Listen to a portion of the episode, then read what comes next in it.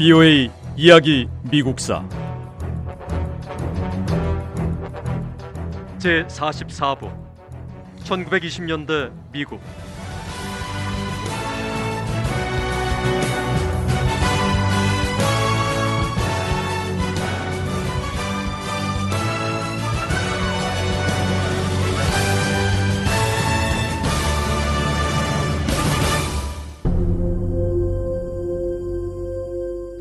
미국의 경제력은 1920년대 유럽을 대상으로 한 정책에 영향을 미쳤습니다.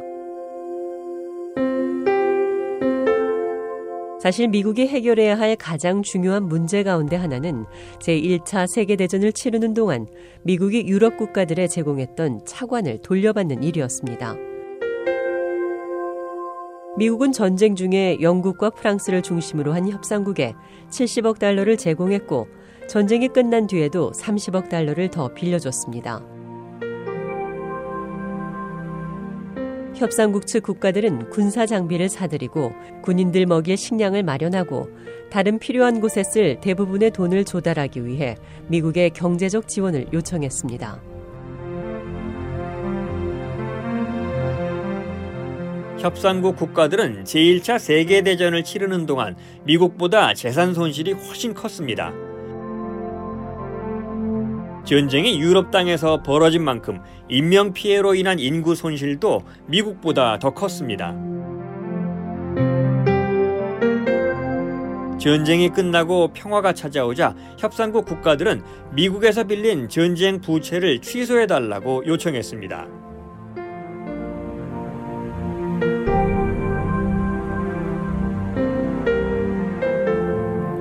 영국과 프랑스를 비롯한 협상국 측 국가들은 미국에 빌린 돈을 갚지 않게 해달라고 요구했습니다.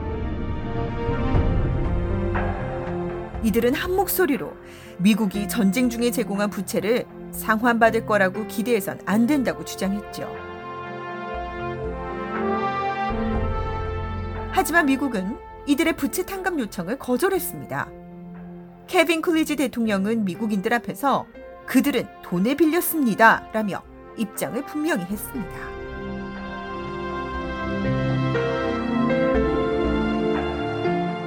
쿨리지 대통령은 비록 유럽 강대국들이 전쟁 때문에 경제적으로 심각한 피해를 봤다고 해도 전쟁 부채는 반드시 상환해야 한다고 믿었습니다.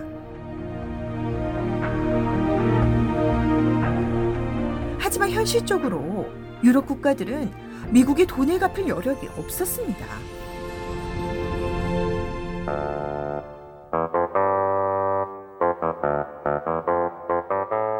프랑스는 독일의 전쟁을 일으킨 책임을 물으며 전쟁 피해에 대한 대가로 돈을 요구했습니다. 하지만 독일 역시 전쟁 배상금을 지불할 돈이 없었습니다. 프랑스와 벨기에는 독일의 루르 계곡을 점령했습니다. 이 지역의 독일 광부들은 루르 계곡을 점령당하자 석탄 생산을 줄였습니다. 프랑스와 독일은 경제 위기와 새로운 무력 충돌의 가능성을 안고 긴장감이 고조됐습니다.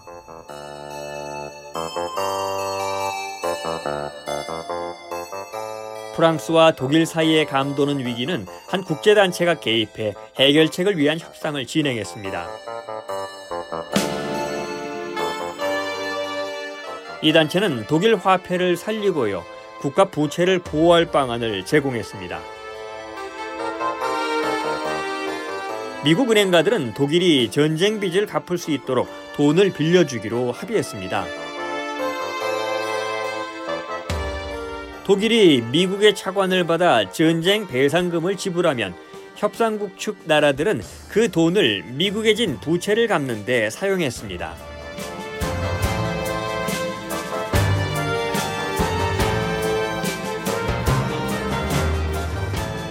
국제적 이해관계를 가진 일부 미국인은 켈빈 쿨리즈 대통령과 다른 보수 지도자들이 유럽 국가들의 부채를 줄이거나 빚을 탕감해주지 않는다고 비난했습니다.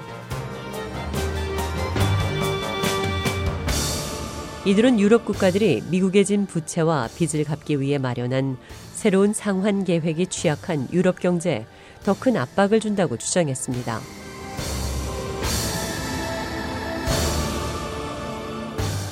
무엇보다 이런 상황이 독일 통화를 특히 약세로 만들었다고 지적하고 취약한 경제는 독일과 다른 나라들의 심각한 사회적 문제로 이어질 거라고 경고했습니다.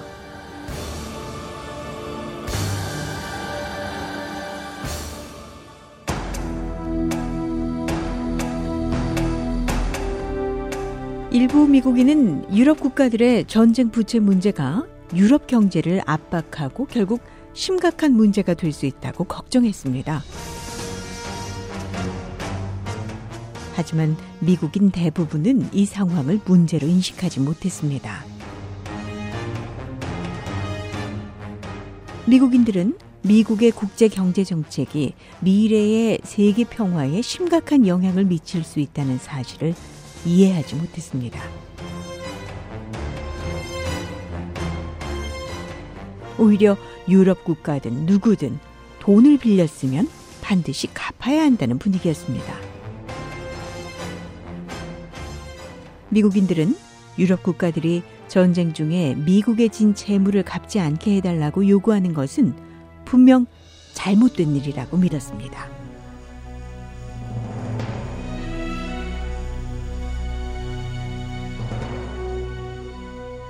1920년대 미국인들은 장차 강력한 군사력의 중요성이 점점 더 커질 거라는 사실을 인식하지 못했습니다. 켈빈 쿨리지 대통령은 의회에 아주 제한된 금액의 국방비를 요구했습니다. 보수적인 군사 지도자들은 잠수함이나 항공기 같은 새로운 장비를 사는 일에 큰 돈을 쓰길 거부했습니다. 하지만 일각에서는 이제 미국이 세계 강대국으로 부상했고 국력에 걸맞은 강력하고 현대적인 전투력이 필요하다는 상황을 이해하고 있었습니다.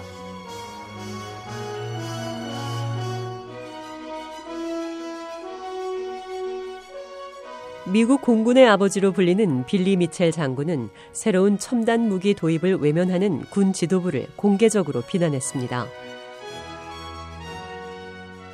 하지만 사실 미국인 대부분은 새로운 군사 장비 도입이나 군비 지출에 관심이 없었습니다.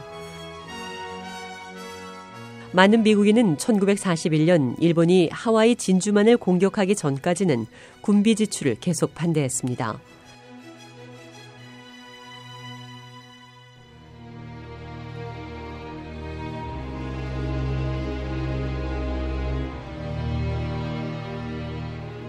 우드로 윌슨 대통령이 노력했던 국제연맹에 관한 미국의 정책은 1920년대에도 크게 달라지지 않았습니다.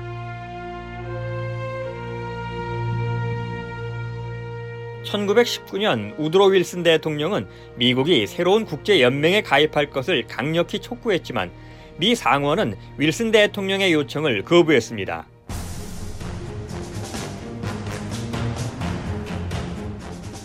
미국은 정식 회원국은 아니었지만 실제로는 비공식적으로 국제연맹의 여러 활동에 관여했습니다. 하지만 미국은 국제연맹의 공식적인 회원국이 되는 것은 계속 거부했습니다. 이런 가운데 1930년 미 상원은 미국이 국제사법재판소의 전신인 상설국제사법재판소에 가입하라는 제안을 거부했습니다.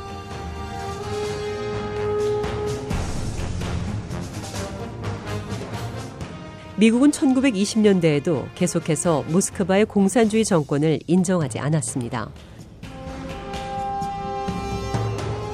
그런데 이 기간에 소련과 미국 사이에 무역이 많이 증가했습니다. 제너럴 일렉트릭사와 듀폰사, RCA 같은 미국의 대기업들이 새로운 소련 정부에 기술 지원을 제공했습니다.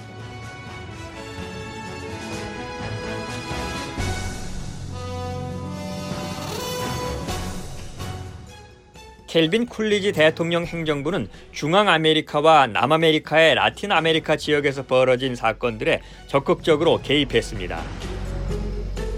VOA 이야기 미국사 다음 시간에 계속됩니다.